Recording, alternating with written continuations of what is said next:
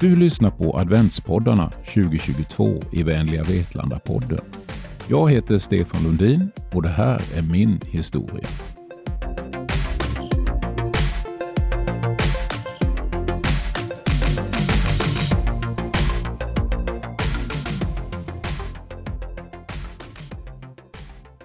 Han hade tydligt talat om att det var absolut förbjudet att röra den här bandspelaren. Ändå var det det första jag gjorde så fort jag fick möjligheten. En kvartumsbandare med tillhörande förstärkare och högtalare i samma matchande mörkbruna träslag. Högtalarna satt prydligt uppskruvade på väggen i gillestugan. Ah, kanske inte den bästa stereobilden, men det var stiligt. Stereobilden brydde jag mig inte ett dugg om. Jag visste inte ens vad det var för något. Jag var nio år och gick lågstadiet på Njudungsgymnasiet. Ja, du hörde rätt. Njudungsgymnasiet.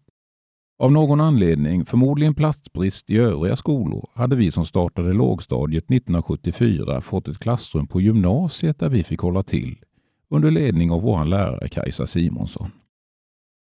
Nu gick jag i trean och den där bandspelaren hemma i gillestugan blev mer och mer spännande för varje dag. Han, det var såklart min pappa Leif. Och vad anledningen var att jag inte fick röra bandspelaren vet jag egentligen inte. Kanske var han helt enkelt rädd att hans nioårige son skulle ta sönder den eller förstöra banden. Pappa brukade låna LP-skivor av sina vänner och arbetskamrater som han tog med sig hem och spelade in på rullband. Tunga, långa fyra timmars band som var ganska praktiskt att ha när man ville ha skön musik i bakgrunden en längre stund. Men det var inte så praktiskt när man letade efter en speciell låt eller artist. Musiken han spelade in var väl kanske inte riktigt min smak om man säger så. Det var mest klassiska dansband som Skytts och Thorleifs och Vikingarna. Men också lite udda artister som James Last och Klaus Wunderlich. Inte heller min grej, även om vi på senare tid har använt Klaus Wunderlichs musik, fast i helt andra sammanhang. Egentligen var det tekniken som fascinerade mig mest. Att lägga på ett band, träda runt spolarna och förbi tonhuvudet, över till andra sidan och göra fast änden på ett tomt band. Sen drog man i spaken och bandet började snurra och vips så lät det ur högtalarna. Det var också kul att experimentera lite genom att ändra hastigheten på bandet, vilket gjorde att det lät roligt. Får inte tala om när jag spelade upp grejer baklänges. Så det var själva bandspelaren som var rolig. Tekniken, hur den fungerade. Och så har det varit större delen av mitt liv. Musik har varit en enormt stor del, både privat och yrkesmässigt. Men tekniken som används för att spela in eller lyssna på musik, det var snäppet bättre. I början var det såklart inte så att jag jobbade med musik. Jag lyssnade som alla andra. För mig fanns egentligen inga bra sätt att lyssna på, förutom LP-skivor. Radion spelade skvalmusik, men det lyssnades inte så mycket på radio i mitt föräldrahem på Sjögren 5 i Vetlanda. Senare kom ju ett program med Per Fontander i P3 som hette Rockbox, som bara spelade rock och hårdrock och så Poporama och Tracks förstås. Då satt man där och tryckte på räck före och efter en låt för att man ville ju inte ha med snacket mellan låtarna. Pappa var absolut intresserad av musik och lyssnade mycket på sina inspelningar. Min mamma, Gunilla, hon kommer från en estetisk familj där hon växte upp i Vimmerby. Det fanns många släktingar som spelade instrument eller var konstnärer och det här märktes på många sätt. Morfars gamla fiol hänger fortfarande på väggen där hemma och jag har kvar en bild på morfar när han sitter och spelar för mig på sin fiol när jag knappt har fyllt två år. Och Jag tyckte också om att måla och teckna. Ofta med oljefärger och pensel som min farfar lärt mig att använda. Han målade också tavlor, riktiga tavlor, på duk. Eller så tecknade jag med blyerts. Slog upp en sida i en fågelbok och sen tecknade jag av en domherre på frihand och färglade med vattenfärger eller fina oljekritor. Jag kunde också rita hus eller byggnader. Gärna i perspektiv med linjal och stödlinjer i horisonten för att allt skulle bli så perfekt som möjligt. Inte så att jag var perfektionist, även om en del kanske vill påstå det.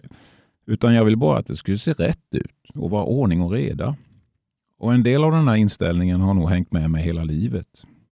Jag är mest tillfreds när det är ordning och reda och jag har koll på läget liksom. Musik blev allt viktigare både för mig och min två år yngre bror Peter. En grej som påverkade mig mycket och som jag fortfarande kommer ihåg det är en tv-sänd gala från den Kungliga Operan i Stockholm den 18 juni 1976. Jag kommer inte ihåg så mycket av programmet i stort. Men anledningen till galan var i alla fall att vår kung Carl Gustav skulle gifta sig med sin Silvia dagen efter. Plötsligt påannonseras det att vi nu ska få höra en helt nyskriven låt med en grupp som kallar sig för ABBA. Låten var inte utgiven än och hade bara framförts inför publik vid två tillfällen tidigare samma vår, men då i tysk och japansk tv. Plötsligt dundrar Dancing Queen igång och mina öron spetsas. Vad är detta? Inga fioler, dragspel eller ståbasar. Ingen Bosse Lindqvist eller nygammalt. Det lät poppigt, fräscht och spännande. Inte så att jag blev ABBA-frälst kanske, men uppenbarligen påverkade det mig en del, för jag kommer fortfarande ihåg det där framträdandet som om det vore igår. En dag i mina yngre tonår kom min gode vän Otto Borén springande de 85 metrarna som skilde våra hus åt med ett kassettband i handen som han hade snott av sin stora syster Annika. Du måste lyssna på det här, sa han andfådd och helt exalterad. Vad är det för något? frågade jag. Prata inte så mycket, sa Otto. Sätt på bandet istället.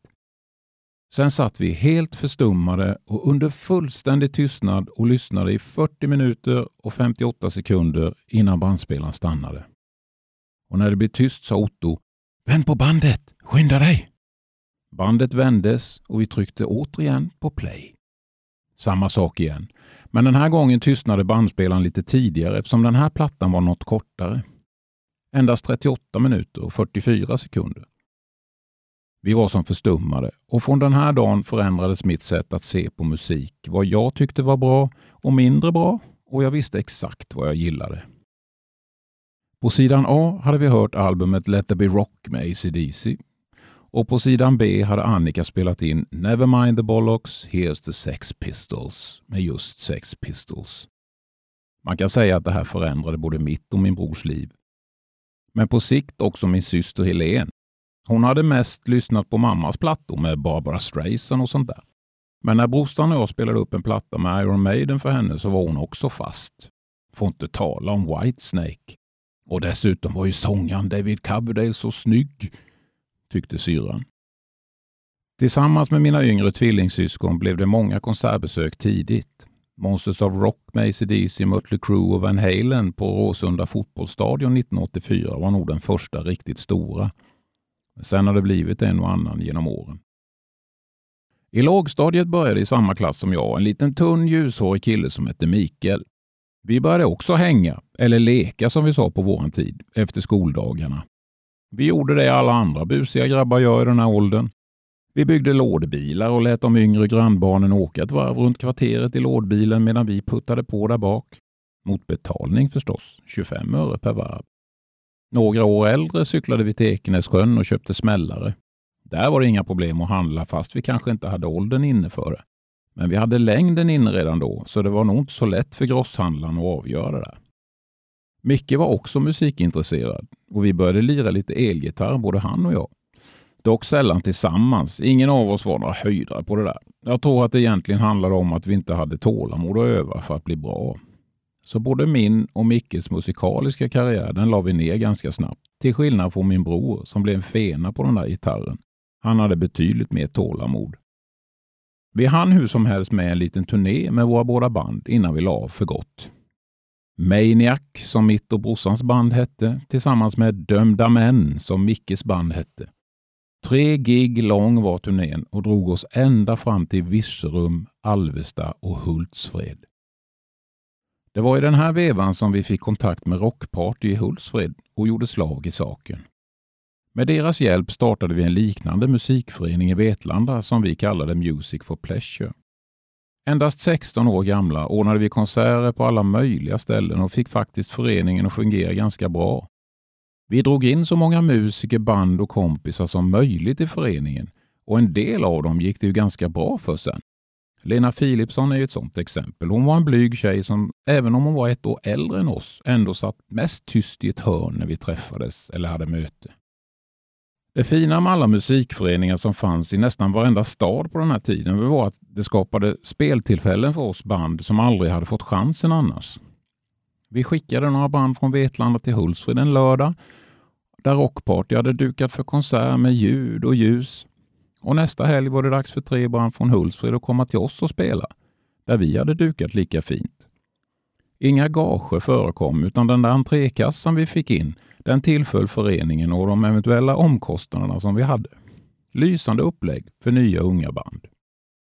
Vid ett tillfälle arrangerade vi en minifestival vid badplatsen i Östanå bakom den gamla kiosken.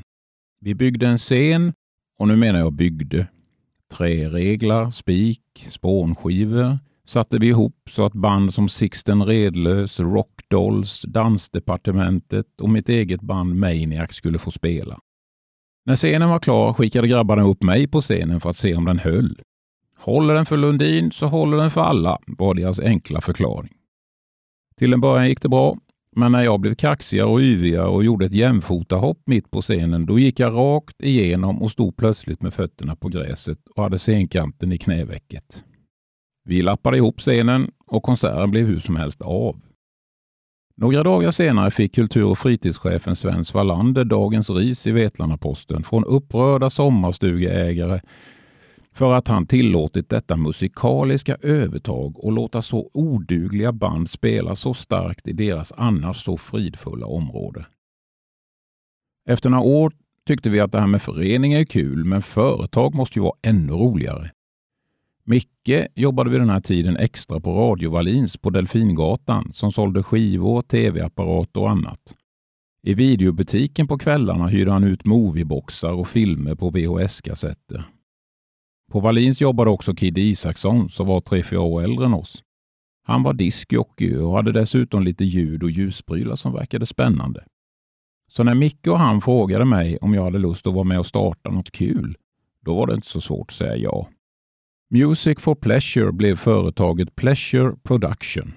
Ett namn vi genast ändrade på när Kidde en dag upptäckte att det fanns ett amerikanskt porrfilmsbolag som hette precis så.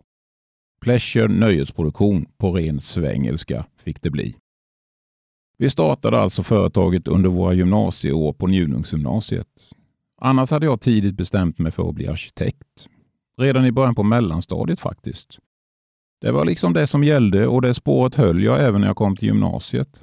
Fyra år i byggteknisk linje som det på den tiden var det självklara valet. Det som var ytterligare en dimension på denna utbildning var att jag fick flytta till Jönköping för att gå det fjärde året. Det fick alla göra. Utbildning gjordes tre år i Vetlanda och det sista i Jönköping.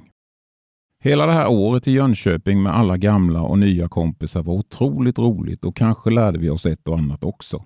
Även om tisdagsfesterna på Sockertoppen på Råslet kanske ibland gick före. Efter gymnasiet inställde jag mig för militärtjänstgöring på S1 i Enköping redan en vecka efter studenten.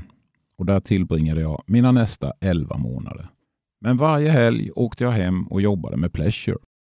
Inte konstigt att vi hade en egen låt på företaget. Bandet Loverboy hade skrivit en perfekt hit för oss som hette Working for the Weekend. Och den här satt jag och nynnade på under de långa resorna hem till Vetlanda. På vägen tillbaka till Enköping på söndagskvällarna, ja då sov jag mest. Det vi höll på med var allt från att ordna disco och konserter till rena uppdrag från företag eller andra som behövde vår hjälp. Förutom att vi lyckades kicka igång ett nöjesutbud i Vetlanda som vid den här tiden var helt uttorkat på nöjesställen, får inte tala om konserter, så hjälpte vi Vetlanda Revyn med tekniken till sina föreställningar eller gjorde företagsevent till kommunens företag. Vetlanda Folkets park var stället där vi gjorde diskokvällar inomhus på höst, vinter och vår och på sommarna flyttade vi ut diskot och tog dit kända svenska artister som vid elva ställde sig på scenen en timme. Oftast var det mest ungdomar som dansade och hade kul på dansbanan såklart. Men ett och annat äldre par, och nu pratar vi så gamla som eh, strax över 30 år, kunde komma för att se artisten och sen gå hem igen. Micke Rickfors, The Creeps, Louise Hofsten, Jerry Williams och Transdance var bara några av de artister som besökte oss och det blev många, många bokningar genom åren. Den kanske bästa bokningen vi någonsin har gjort, det måste ha varit Stefan Andersson tror jag. Minns ni låten Catch the Moon som han släppte 1992? Vi åkte på en bokningsresa i mars samma år. Det var nämligen så det gick till på den tiden. Under våren ordnades det sammankomster dit alla produktionsbolag som hade artister som skulle ut och åka i folkparkerna kom för att sälja de här artisternas datum till oss arrangörer som satt på andra sidan. En sorts aktion kan man säga. Hur som helst, vi hörde Catch the Moon i bilen på väg till Stockholm. Den hade urpremiär där och då och spelades för första gången i radiosammanhang. Stefan Andersson, vem är det? sa vi till varandra. Ingen hade någon aning, men vi tyckte låten var ganska bra. Vi kanske skulle boka honom. Sagt och gjort. När artistaktionen i Stockholm kom till Stefan Andersson och turnéperioden presenterades så skrek vi Vetlanda 27 juni! Varpå det blev precis knäpptyst i rummet. Alla vände sig om och tittade på oss och undrade vad vi visste som ingen annan visste. 27 juni, det var sista stoppet på Stefans turné och priset var helt okej. Okay. Strax över 30 000 inklusive resor, hotell och all teknik de behövde för showen. Vi tänkte att i juni, ja men då har låten hunnit bli en monsterhit och fått några månader på sig att bita liksom. Bokat, sa produktionsbolaget och frågade om någon annan var intresserad. Knäpptyst i rummet. Ingen annan vågade. När så den 27 juni kom och det var dags för oss att ta emot Stefan Andersson i Vetlanda Folkets Park hade mycket riktigt Catch the Moon blivit just en monsterhit. Och dessutom flera andra av hans låtar på samma platta. Och Det här gjorde att vi hade fullt med folk i parken som alla ville höra Stefan. När turnéledaren kom till oss apisar efter gig med Göte för att Göta, uh, ja ursäkta, det blev lite turnésnack där. Turnéledaren, ja det hörs kanske på namnet vad han eller hon gör. Det är liksom bossen för turnén. Gig, det är ett smeknamn på själva spelningen eller framträdandet. Och apisen, det är ju helt enkelt arrangören, alltså vi. Göte är portföljen som turnéledaren hade alla papper och pengar i på turné. Och Göta, det är alltså ta betalt av apisen, alltså arrangören, alltså vi. Jaha, säger turnéledaren. Ja, det blir 67 000 då. Nej, säger vi. 30 000 står det på kontraktet. Va? Var är ni era lymlar? säger han då. Vi var nämligen de enda på hela turnén som betalade det lägre priset som sattes i mars innan låten riktigt hade slagit igenom.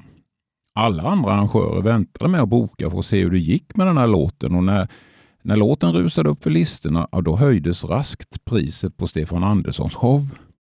Eftersom gaget betalades kontant på den här tiden räknade vi nöjda upp buntarna med hundralappar och räckte över till turnéledaren som omsorgsfullt stoppade ner dem i Göte.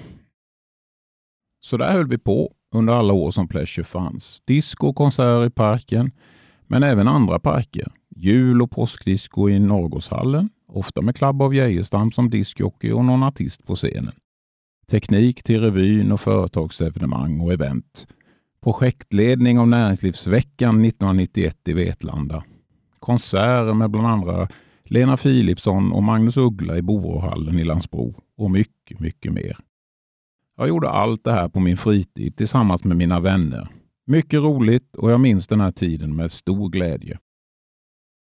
När jag så muckade från S1 i Enköping i maj 1988 så var det dags att söka ett jobb. Min dröm om att bli arkitekt satt fortfarande fast benhårt. Därför sökte jag mig till de husfabriker vi hade hemma runt Vetlanda. Jag sökte jobb hos fyra av dem och fick jobbet hos alla fyra också.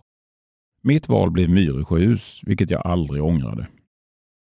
Grundritningar blev första avdelningen. Lite spännande. Särskilt med tanke på att jag under mina fyra år på byggtekniskt gymnasium aldrig hade hört en enda lärare nämna ordet grundritning. Och Det är något jag funderat över många gånger sedan dess. Det är väldigt märkligt vi får hoppas att det är annorlunda idag. Vi ritade för hand på film med bläckpennor i olika tjocklekar. Gjorde man fel gick det inte att sudda. Då var det bara att vänta tills bläcket hade torkat och sen fick vi skrapa bort strecket med en vass kniv. Det var jätteroligt. Det var nästan sånt jag hade gjort i mina tidiga tonår. Det var också här jag träffade Katrin som är mor till våra barn Pontus och Rebecka. Hon jobbade redan på Myrsjöhus när jag anställdes och vi blev tillsammans och sambo efter bara några månader. Jag var 23 år när Pontus föddes och mitt uppe i livet kan man säga. På gott och ont. Mycket att göra hela tiden med ett heltidsjobb på dagarna och pleasure på kvällarna och helgerna. Katrin höll på med revy på sin fritid och i revyn var jag ju också involverad. Två år senare föddes min äldsta dotter Rebecka. Och jag återkommer till mina barn lite senare. Katrin och jag, vi delade på oss 14 år senare. Efter ett par veckors anställning på Myrsjus kom den fullständigt okarismatiske ritkontorschefen in på mitt rum och la en mapp i A3-format full med papper på mitt bord och sa Jag hörde att du skulle börja göra arbetsritningar. Sen gick han. Jag satt nog i 20 minuter och tittade på den här mappen som säkert var 5-6 cm tjock utan att röra den. Vad sjutton ska jag göra nu? Jag visste vad arbetsritningar var för någonting. Det var ju liksom ritningar som behövdes i fabriken för att kunna tillverka huset och byggplatsritningar så att snickarna visste hur de skulle montera och sånt där. Dessutom var det en specifikation. En lång ihopsittande blåvitrandig pappersutskrift med massor av rader där alla, verkligen alla detaljer i huset fanns med. Denna specifikation skulle ses över, räknas igenom och checkas så att inget saknades. Jag undrar hur mycket det svors på byggplatserna när mina första hus kom för montering. Det måste fattats både det ena och det andra. Jobbet på Myrsjus var roligt. Jag trivdes jättebra där. Men eh, 1992 blev jag, liksom många, många andra, uppsagd på grund av arbetsbrist. Husbranschen hade gått ner dramatiskt. Det var kris. Arbetsförmedlingen erbjöd då de som ville att söka en utbildning som startas upp av Vetlanda kommun tillsammans med en kille som heter Roland Wolst. Marknads och medieakademin hette projektet och där fanns utbildningar inom telemarketing, video, multimedia och datorgrafik. Jag tyckte det lät intressant så jag hoppade på en utbildning i 3D Studio som programmet hette. Ja, som var ett modelleringsprogram i 3D kan man säga. När utbildningen led mot sitt slut kom Roland Wolst och frågade mig om jag var intresserad av att vara projektledare för mediecentret som skulle byggas på Kyrkogatan 54 i yrkesskolans lokaler. Medieprogrammet på gymnasiet hade precis startat och det skulle byggas produktionslokaler för den här utbildningen tillsammans med gymnasieskolan. Ljudstudio, tv-studio, radiostudio och fotolabb. Det var bara några av de faciliteter som skulle finnas. Jag är absolut intresserad, sa jag, men då vill jag ha med mig Niklas Karlemar. Jag kände Niklas lite grann, men inte så mycket. Vet egentligen inte varför jag sa sådär.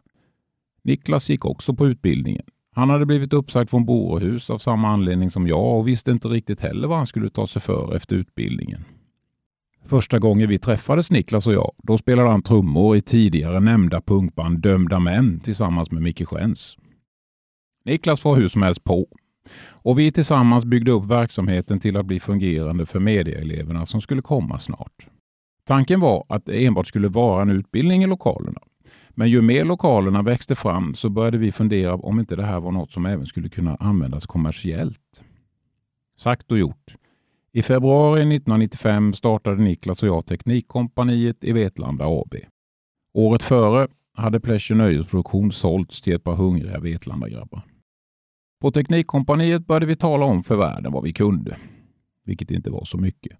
I alla fall inte Niklas och jag. Vi hade med oss en kille som hette Gunnar som var en fena på det där med video och redigering. Jag hade ganska, ganska bra koll på ljud, men hade egentligen aldrig jobbat med inspelning. Tidigt fick vi frågan om vi kunde ta all vår utrustning, videobandspelare av högsta kvalitet, tv-kameror och ljudbandspelare och åka till Bryssel för att spela in tre, fyra jazzkonserter till SVT och NRK på uppdrag av en producent. Självklart, sa vi. Vi hyrde en Cheva-van av en kompis, packade den proppfull och drog till Bryssel hela gänget och spelade in fyra konserter med de danska jazzlegenderna Cecil Norby och Tangoorkestret. Allt gick jättebra och hela resan var en enorm upplevelse med massor av intryck. Förutom produktioner inom film och tv så gjorde vi också många företagsevent. Det kunde vara personalfester och jubileum eh, eller ibland lanseringsturnéer. Och Det här hade jag gjort redan under Pleasure-tiden och nu överförde jag det till Teknikkompaniet. Och Det här är någonting jag fortfarande håller på med. Och Några produktioner som sticker ut genom året är att jag har producerat Näringslivsgalan under alla dessa 15 år här i Vetlanda och fått äran att sätta ihop jubileum till i stort sett alla större företag i Vetlanda. Hydro, Elitfönster och Obos är några av dem. Ofta med tusentals gäster och massor med artister där jag har totalansvaret och levererar samtliga delar i projektet. Från toaletterna till möblerna, porslin, mat och hela vägen upp till artister, körscheman och producerande av shower. Många timmars planering blir det ju, men mitt kontrollbehov gör att jag gärna gör de här timmarna. Just för att ha kontroll på samtliga delar och kunna säkra kvaliteten på uppdraget. Det är ett riktigt kul projekt att göra. I början på 1995 fick Teknikkompaniet frågan från gymnasieskolan om vi ville ta hand om alla mediakurser på mediaprogrammet på entreprenad. Vi sa ja, utan att blinka. Vi anställde några killar och tjejer som fick undervisa i multimedia, foto, radioproduktion, tv-produktion och massa kurser. En kille som kom tidigt det var Kalle Larsson, eller Kalle Wisborg som han hade bytt namn till vid den här tiden. Kalle hade tidigt börjat jobba på Sveriges Radio men aldrig varit anställd där. Han var perfekt för jobbet som radiolärare och vi blev överlyckliga när han sa ja trots att pendlingsavståndet från Gränna där han bodde var på gränsen långt. Kalle och jag blev de allra bästa vännerna, både på jobbet och privat. Och det var också Kalle som 2006 fick in oss på Sveriges Radio. Då hade det statliga utlägget bestämt att 20 procent av produktionerna inom radion skulle läggas ut på produktionsbolag. Gärna utanför storstadsområdena. Det hade Kalle fått nys om eftersom han hade inloggning till Sveriges Radios intranät. Han visste långt i förväg att det här skulle komma. Så när SR tryckte på knappen och bjöd in produktionsbolag att göra radioproduktioner, då var vi redan klara med ett effektivt mobilt inspelningssystem up and running. Det var bara att ringa och säga här är vi, vad vill ni att vi ska göra? Under åren har det blivit massor med inspelningar av allt möjligt, men mest musik såklart. Vi har gjort program till alla fyra kanalerna och gjort över 800 inspelningar med i princip alla svenska och många, många utländska artister. P4 Dans, P4 Live, Opera i P2, P4 Nästa, P3 Sommarsession, P3 Älska, P3 After Work och mycket, mycket mer. Just det där med artister är en grej som många frågar mig om när vi träffas eller umgås. Har du jobbat med den eller hur är han eller hon? Det frågar de mig ofta och tycker såklart att det är lite exotiskt eller spännande att jag jobbat med många och träffat så många. Självklart är det ett speciellt jobb och jag sticker inte under stolen med att jag ibland blir lite starstruck själv, även om det nu för tiden blir mer och mer sällan. Många har jag jobbat med flera gånger och en handfull har jag kommit mer nära än andra. Vissa av de där nästan 1600 artister jag jobbat med pratar jag strunt med en stund i telefonen ibland utan att vi har några jobb på gång eller så. En del kommer hem på middag eller fika ibland när det passar men de flesta träffar jag bara en kort stund på en scen någonstans i Sverige. Men visst, några sticker ju ut. Att fått möjligheten att sitta på en filt uppe i Vetlanda Folkets Park tillsammans med Louise Hofsten i början på hennes karriär och dricka kaffe och prata om turnélivet, det är något vi skrattar åt när vi träffas än idag. Att få skaka hand med min gamle gitarrhjälte från Deep Purple, Richie Blackmore, är såklart större för mig än för de som inte riktigt vet vem han är. Eller slänga några ord med John Petrucci, en amerikansk gitarrist i bandet Dream Theater som är ett av mina absoluta favoritband då har till och med jag lite hjärtklappning efteråt. Andra för mig stora grejer det är att ha fått möjligheten att få jobba med Lill-Babs, Monica Zetterlund eller Björn Afzelius. Det känns stort på något sätt. Lill-Babs kom förresten fram till mig efter en spelning med Coverfunker som jag hade glädjen att vara medlem av under ett tiotal år och frågade om hon kunde få mönstret till min scendräkt. Jag såg henne knappt, kort som hon var, Dessutom hade jag byggt på min redan hyfsade längd på 1,98 med ett par platåskor som var 15 cm. Så först såg jag inte vem det var som stod där nere och tilltalade mig. Jag hade precis gått av scenen efter att jag sjungit låtar på After Beachen på Strand Hotel i Borgholm med bandet och var rejält svettig. Lill-Babs fick såklart ett ja till svar tillsammans med en rejält svettig kram som varade lite längre än den var tänkt. Tveksamt om hon uppskattade att lite för länge stå med näsan inborrad i min svettiga dräkt i navelhöjd. Alla minnen med Coverfunkers under de här tio åren jag medverkade i bandet är helt fantastiska. Jag slutade sjunga där 2007 när alla jobb med radion började rulla in. Det gick inte att kombinera alla inspelningar runt om i Sverige med familjen och att dessutom själv vara ute och spela. Men grabbarna i bandet håller fortfarande på. Förhoppningsvis satte jag något avtryck som medlem i Coverfunkers. Jag får fortfarande än idag flera gånger i veckan frågan om jag spelar mycket med bandet nu för tiden. De flesta blir dock förvånade över svaret de får att i Coverfunkers har jag inte varit med sedan 2007. Jag har fått många kommentarer genom åren att jag ser sur, hård eller arg ut. Särskilt när jag är ute och jobbar. Barn har till och med varit rädda för mig har de berättat när jag har träffat dem några år senare. Men kommentarerna har också kommit från vuxna. Det är inte alls något som stämmer med mitt sätt att se på mig själv. När jag jobbar så har jag fullt fokus på att göra bra ifrån mig och på smidigaste, snabbaste och bästa sätt lösa de uppgifter som står framför mig. Jag har svårt att stå och kallprata när jag har saker som måste fixas. Inte så att jag snäser åt folk, även om det säkert har hänt, utan mer att jag är helt ointresserad av oväsentliga saker just där och då.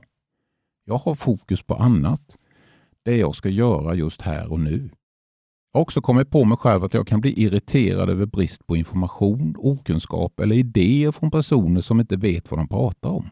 Som inte vet riktigt vad det innebär om vi skulle ändra eller lägga till det där lilla som de kanske tycker eh, är litet. Ofta alldeles för sent också. Frågan är såklart fri och jag brukar alltid försöka förklara för dem varför jag inte tycker det är en bra idé eller varför det blir onödigt komplicerat att genomföra den, om det nu skulle vara så. Men jag har blivit bättre på att dölja min irritation. Nu är jag mer diplomatisk tror jag. Sen har jag alltid levt efter devisen att saker och ting ordnar sig. Kanske inte helt av sig självt, men om jag gör så gott jag kan, då ordnar det sig. Därför har jag tidigare i mitt liv inte varit överdrivet orolig när något oväntat händer eller någon i familjen exempelvis blir sjuk på något allvarligt sätt. Det ordnar ju sig. Men det här har ändrats en del ju äldre jag har blivit. Idag kan jag bli orolig på ett annat sätt. Kanske inte i jobbet, för där är det något annat. Men när det händer något med min familj eller de som står mig nära så sprider sig oron lite mer än vad den gjorde förr. Jag har också märkt att jag är mycket känsligare. Lättrörd rent av. Tårar kan falla framför ett tv-program eller om det går bra för någon av ungarna på ett prov. Det här kanske jag inte visar så mycket utåt och det är också därför som jag inte riktigt känner igen mig i de där kommentarerna att jag skulle vara sur, hård eller arg. De som säger det känner mig nog inte tillräckligt väl helt enkelt. Ett annat minne som jag har som just berörde mig oväntat mycket, det var när vi var i Karlstad och skulle spela in ett program till radion som hette P3 Sommarsession.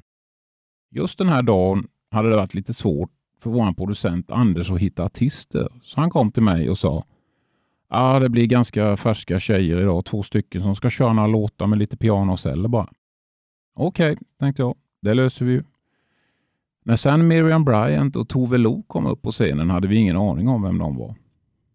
Dock högg det till i bröstet på mig redan på soundcheck när Miriam sjöng en av sina låtar på det där avskalade sättet. Vilken röst! Till och med en tår föll på min kind, så tagen blev jag. Låter lite konstigt och jag kan försäkra att det inte har hänt många gånger under mina verksamma år ute på scenerna. Och hur det gick för Tove Lo och Miriam, det har nog de flesta koll på idag. Alla somrar från 2008 var helt galna. Massor med produktioner som skulle göras och vi åkte Sverige upp och ner flera gånger om, ibland samma vecka.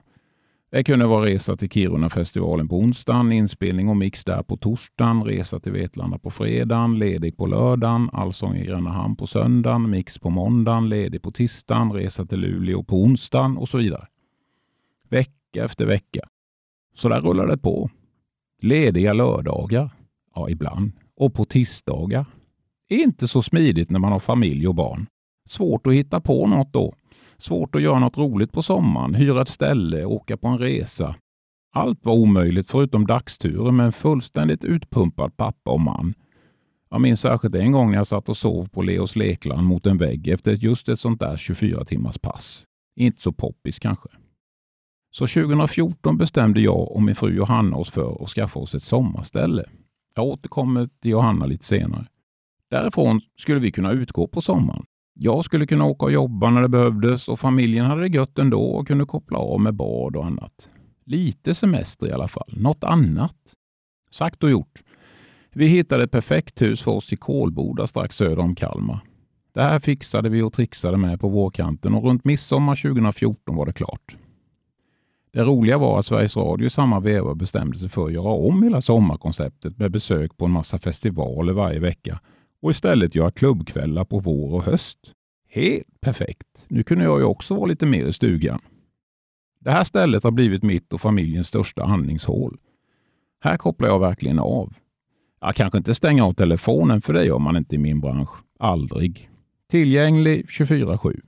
Men jag kan välja vilka samtal jag kan ta Eller inte, och återkoppla när det passar bättre. I stugan lugnar jag ner mig, glömmer alla måsten en stund och har det bara skönt. Det var också här jag befann mig lördagen den 30 januari 2016 när telefonen ringde tidigt på morgonen. Lite för tidigt för att det skulle kännas bekvämt om ni förstår vad jag menar. Det var Anders, en mycket god vän och kollega som dessutom var gift med Lotta, Kalle Wisborgs syster. Jag hörde direkt på hans röst, som brukar vara glad och sprallig, att det var något allvarligt som hade hänt. Det är Anders, säger han och flämtar. Jag är helt tyst, chockad av bara hans tonläge. Kalle är död, säger han sen. Vad fan säger du, svarar jag. Jag vet inte vad som har hänt, men du måste ringa Håkan. Sen la han på. Jag tittade upp på Johanna, min fru, som stigit upp ur sängen när hon hört min röst. Vad är det? säger hon med orolig röst. Kalle är död, svarar jag och tårarna sköljer ögonen. Jag måste ringa Håkan, säger jag sen. Håkan Eng var anställd av Kalle vid den här tiden och vi jobbade ihop alla tre på alla möjliga sätt. Jag tar samtalet med Håkan och säger att jag ska försöka ta reda på mer om vad som har hänt. Men plötsligt ringer Kristina, Kalles fru, och vi pratar och gråter mest en stund. Hon förklarar vad som har hänt och avslutar med att säga att hon vill träffa Håkan och mig på måndag om möjligt. Självklart säger jag och förstår hennes fruktansvärda situation. Inte bara har hennes älskade livskamrat hastigt gått bort. De har varit tillsammans sedan högstadiet. Dessutom står hon med ett företag och en massa inbokade produktioner och annat som hon inte har en aning om vad hon ska göra med. Kallan hade alltid en massa järn i elden och jag var ofta inblandad i hans produktioner. Nu hade jag mist en av mina allra bästa vänner och kollegor. Sorgen var fruktansvärd. Jag är så tacksam för att Johanna och mina barn fanns där hos mig i den här stunden. Vi tog en lång promenad och försökte bara andas. Det här var en av de absolut tyngsta dagarna i mitt liv, utan tvekan. På måndagen träffade Håkan och jag Kristina i Gränna och jag tycker hon var oväntat samlad. Hon var väldigt uppstyrd och var tydlig med att tala om att hon ville att Håkan och jag tog hand om allt vad som gällde företagets produktioner framöver. Vissa gick liksom inte att ställa in, medan andra kunde skjutas på framtiden i alla fall. Givetvis pratade vi om det som hade hänt och grät en del ihop. Men det gör lika ont idag att ens tänka på det. Men på något sätt blev alla dessa produktioner som jag till största delen fick ta över på något konstigt sätt en liten räddning. Jag var så nära Kalle hela tiden. Jag läste hans anteckningar, jag bläddrade i hans analoga filofax som han envisas med att använda. De flesta sidorna var tomma eller så stod något oläsligt i något hörn. Vi gick framåt helt enkelt. Men Kalle försvinner aldrig. Begravningen var fantastiskt fin. Kalle hade satt så många djupa avtryck i så många människor. Man glömmer aldrig Kalle när man väl träffat honom. Han var levnadsglad, hade en fantastisk humor och var så omtänksam och ödmjuk. Helt unik, verkligen. Alla var där. Alla han någonsin jobbat med, alla kamrater, chefer eller kollegor han haft genom åren. Flera artister kom, Plura från Eldkvarn och många andra sjöng på begravningen. Inte för att de hade blivit tillfrågade utan för att de ville när de fick det tragiska beskedet. Det säger lite om vilken person Kalle var. Jag glömmer aldrig dig Kalle. Eller allt roligt vi gjort genom åren. Hur klurig och pillemarisk du kunde vara. Som exempelvis när du sa ja på frågan om inte vi som jobbade på en produktion på Lisebergs stora scen kunde ha rosa pikétröjor på oss. Kalle själv, han satt ju i kontrollrummet så han slapp ju visa sig. Vid ett tillfälle kom jag ut på scenen med ett mikrofonstativ i handen, iklädd med en lite för trånga rosa pikétröja. Jag var väl inte trådsmal vid tillfället direkt, varpå jag hör min producent i mina hörlurar säga och vem släppte ut Barbapappa på scenen nu då? Sen hör jag Kalle hjärtligt fnissa i komradion. Jag glömmer aldrig dig, Kalle. Jag glömmer heller aldrig låten som gick igång på radion i bilen efter mötet den där måndagen med Kristina i Gränna. Plötsligt sjöng Adele med stark och klar röst Hello from the other side. Då kom tårarna igen. 2015 kom en kompis och en god vän in till mig och sa att han hade fått en idé. Björn Böna Gustafsson spelar keyboard i Coverfunkers men hade vid den här tiden ett heltidsjobb på Sapa. Han hade i sitt jobb träffat på en kille som höll på med LED-skärmar i storformat. Det var en ganska ny grej, även om den fanns på sina ställen. Han hade en idé om att vi skulle köpa in några sådana där och försöka hyra ut dem till föreningar, festivaler eller de som behövde. Jag tyckte det lät som en fantastisk idé och efter ganska kort betänketid beställde vi några kvadratmeter LED-skärm från Kina via en svensk leverantör och startade Flexibel LED-teknik AB. Eller FlexLED som vi säger i dagligt tal. Böna jobbade kvar på Sapa några år till, men när vi utökade verksamheten med att också börja bygga mässmontrar, då räckte inte tiden till för både Sapa och FlexLED. Han började på heltid med FlexLED och jag själv fördelar sedan dess min tid mellan dessa båda bolag. Mitt eget, Teknikkompaniet och FlexLED. Det finns verkligen inga vattentäta skott mellan företagen och det är svårt att veta vem jag jobbar för ibland, men det spelar mindre roll. Vi har fått snurr på verksamheten efter pandemin som var en tragisk historia för oss. Allt vi gör har ju i princip med folksamlingar att göra. Men några jobb fick vi trots allt in. Vi byggde vaccinationscenter och gjorde digitala produktioner i en studio som vi byggde upp. Och Det här räddade oss och det är jag mycket tacksam för. Men det var en tung tid mentalt. Nu åker vi runt över hela Norden och ibland även ner på kontinenten och bygger fina mässmontrar där kunderna behöver oss eller vill ha LED-skärmar. Givetvis blir det mycket resor och övernattningar, men det hör liksom till. Det är otroligt kul hur som helst. Det som kanske är mest speciellt i mitt jobb, det är att jag nästan alltid jobbar när alla andra varit lediga. Så har det varit ända sedan gymnasietiden när jag stod där i dörren uppe i Folkets park och släppte in mina kompisar som skulle in på diskotek Capitol och ha kul. Själv jobbade jag. Och så har det alltid varit och är fortfarande. Så ni förstår att det inte alltid varit så lätt att leva med en sån där som jag. Borta mycket och trött när jag kommer hem. Det är inte helt ovanligt att jag jobbar 100 timmar på en vecka eller 300 timmar på en månad. 18 timmars dag är ju mer vanligt än 9 timmars. Min, min äldste son Pontus brukar driva med mig och säga Hej, jag heter Stefan Lundin. Jag jobbar skitmycket. Jag brukar gå upp en timme innan jag går och lägger mig. Det är hjärtligt och det är roligt och det är mycket humor. Och utan min underbara fru så hade det här aldrig gått. Vi träffades 2002 och det, hon är det absolut bästa som någonsin har hänt mig. Vi förlovade oss 2003 och vi gifte oss 2005 i Lannaskede kyrka. När vigseln hade pågått i tio minuter då small det till i kyrkporten och in gled Kalle Wisborg. Tog av sig sina pilotsolglasögon, vinkade glatt till oss och satte sig längst ner på fel sida. Han hade tagit fel på tiden och glidit runt i sin cabriolet i sakta mak denna varma, soliga septemberdag och när han kom till kyrkan så såg han en massa bilar men inget folk. Och, Vad är alla? tänkte han. Typiskt Kalle.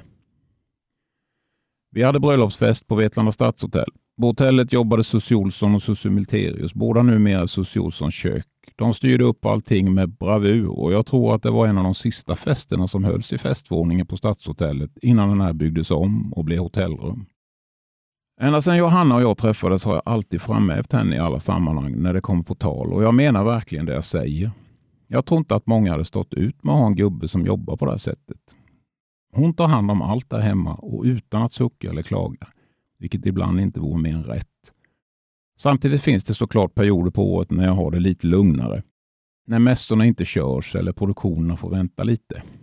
Då är det viktigt för mig att försöka vila, vara, vara med familjen och bara koppla av och samla kraft. Vi reser gärna också så fort vi kan. Familjen betyder mest för mig. Utan dem är jag ingenting. Det märks tydligast när jag ibland är ute på jobb och kommer hem till ett tomt hus, när familjen kanske är iväg på annat. Att komma hem till ett tyst hus, det är inget för mig. Särskilt inte till ett hus där det spökar. Vårt hus byggdes 1880 och stod innan det flyttades till sin nuvarande adress på Södra Bollgatan, nere på Storgatan bredvid Circle K. Det finns en lång historia med vårt hus och mycket har vi faktiskt koll på. Här kan det dunkas på dörrar som är stängda för att någon som inte är där vill ut eller lampor kan tändas och släckas lite huller om buller. Vi har också haft hundar hos oss som skäller på en speciell plats i huset.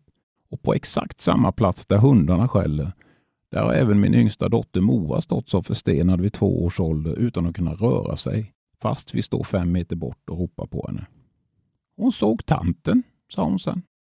Att Moa ett par dagar senare vid ett besök hos mormor pekar på ett gammalt foto hon aldrig sett som föreställer sin mormors mor och säger Där är tanten. Det gör ju det hela ännu kusligare. Hon har aldrig sett henne eller träffat henne eftersom mormors mor gick bort när Moa inte ens var född. Jag brukar prata med alla gastar och spöken som bor där hemma. Hej, nu är jag hemma, brukar jag säga när jag kommer hem till ett tomt hus. Jag vet att ni är här, det får ni gärna vara, men håll er undan. Det brukar funka. Så därför tycker jag alltid det är som bäst när jag och resten av familjen är hemma. Ingen har några måsten och vi bara har det skönt. Det jag är mest stolt över är såklart mina fyra barn. Pontus, Rebecka, Linus och Moa. De första två är vuxna nu, 32 respektive 30 år och har sina egna liv. Även om de gärna ringer pappa när det behövs hjälp på något slag. Det är inga problem. Problemet är väl snarare avståndet till Stockholm där de bor. Det blir lite för långt ibland när de behöver snabb assistans. Pontus sa redan när han var runt 10 år att han skulle bli rockstjärna och att jag skulle få en röd Ferrari av honom när det här hände. Idag är han en av de absolut bästa musikerna och gitarristerna jag har hört och jag har hört några stycken. Han håller på en hel del med musik i olika konstellationer och spelar både live, i studio eller på turné. Ferrarin kanske kommer en dag. Rebecka sjunger fantastiskt och Pontus och hon har något magiskt tillsammans när de ställer sig på en scen. Jag vet inte om det är syskonskapet eller vad det är, men, men det är verkligen speciellt. Avståndet till Piteå där hon pluggade på Musikhögskolan i tre år var lite för långt för mig. Stockholm är bättre. Känns mer hanterbart. Även mina två yngsta barn är grymt intresserade av musik. Linus, 16 år, är otroligt musikalisk. Bara han låter bli att sjunga. Men det är kanske målbrottet som spökar. Spelar trummor på ett sätt som inte många klarar av och sätter sig ofta vid pianot och bara spelar, helt utan att veta. Det bara kommer. Då är jag glad att Johanna övertalade mig om att sätta in ett piano i vardagsrummet. Och så Moa då, min minsta. Världens skönaste 13-åring. Sjunger och dansar så fort det går. Ren och fin stämma och också en stor musikalitet i kroppen. Otroligt härlig humor och kan droppa en riktigt dräpande kommentar helt från det blå. Dock börjar det bli lite jobbigt att gosa med pappa nu när hon börjar bli lite äldre. Men ibland kan man sno en kram eller nosa lite i nacken och det gör jag så fort jag kommer åt. Jag har ju barn i två kullar kan man säga. Som alla ni som har egna barn vet så är ju känslan att träffa den här lille krabaten för första gången helt enorm. Jag gråter. Floder. Av lycka såklart och lättnad kanske. Oavsett om hela grejen har gått på 40 minuter eller 33 timmar. Jag har varit med om båda och jag vet inte vad som är värst. Hur som helst så har jag alltid varit känslig för sånt där. Blir lätt väldigt berörd och har nära till tårarna. Och det har ju inte blivit bättre med åldern precis. Nu för tiden gråter jag om någon okänd människa vinner ett 400 meters lopp på tv. Bara de visar sann glädje. Eller om någon tv-kock lyckas med sin sås. Hela familjen har en underbar humor. Alla driver med alla hela tiden och det är bara att suga i sig. Säger man fel eller gör bort sig på något sätt, ja, då får man höra det direkt. Det gäller alla. Ingen är mobbad, men alla åker dit, förr eller senare. Så när jag sitter och lipar för att en kock gjort en god sås, då kan ni ju tänka er vilka kommentarer jag får där hemma. Jag har ofta fått frågan varför jag aldrig lämnat Vetlanda och bosatt mig någon annanstans. På den frågan brukar jag svara att det finns inget bättre ställe att bo på än i Vetlanda. Lagom stort, men allt man behöver finns eller ligger nära. Jag känner de flesta, eller i alla fall de som jag behöver känna. Givetvis beror det också på att jag varit egenföretagare hela mitt liv sedan jag var 16-17 år. Förutom de roliga fyra åren på Myresjö så har jag aldrig varit anställd någonstans. Företagen har hållit mig kvar i stan, men jag har aldrig sett det som något problem. Det finns inget bättre än att efter en turnésväng, oavsett var jag varit eller hur roligt jobbet har varit, komma hem, köra genom Vetlanda en tidig sommarmorgon när det är helt tyst och inte en människa är vaken. Fridfullt och underbart. Idag jobbar jag mest som projektledare och producent. Antingen på en radioproduktion, en inspelning eller ett stort företagsevent. Med FlexLED tillsammans med Böna levererar jag mässmontrar till företag eller hyr ut LED-skärmar för olika ändamål. Det bästa med jobbet är att det är varierande och att jag hela tiden träffar nya människor på många olika platser runt om i Europa. Jag har besökt och jobbat i de flesta städerna i Sverige och många städer utomlands. Men i Vetlanda finns mitt hjärta, alla jag älskar och här kommer jag stanna för resten av mitt liv på ett eller annat sätt. Du har lyssnat på adventspoddarna 2022 i vänliga Vetlanda-podden. En poddproduktion av Vetlanda kommun.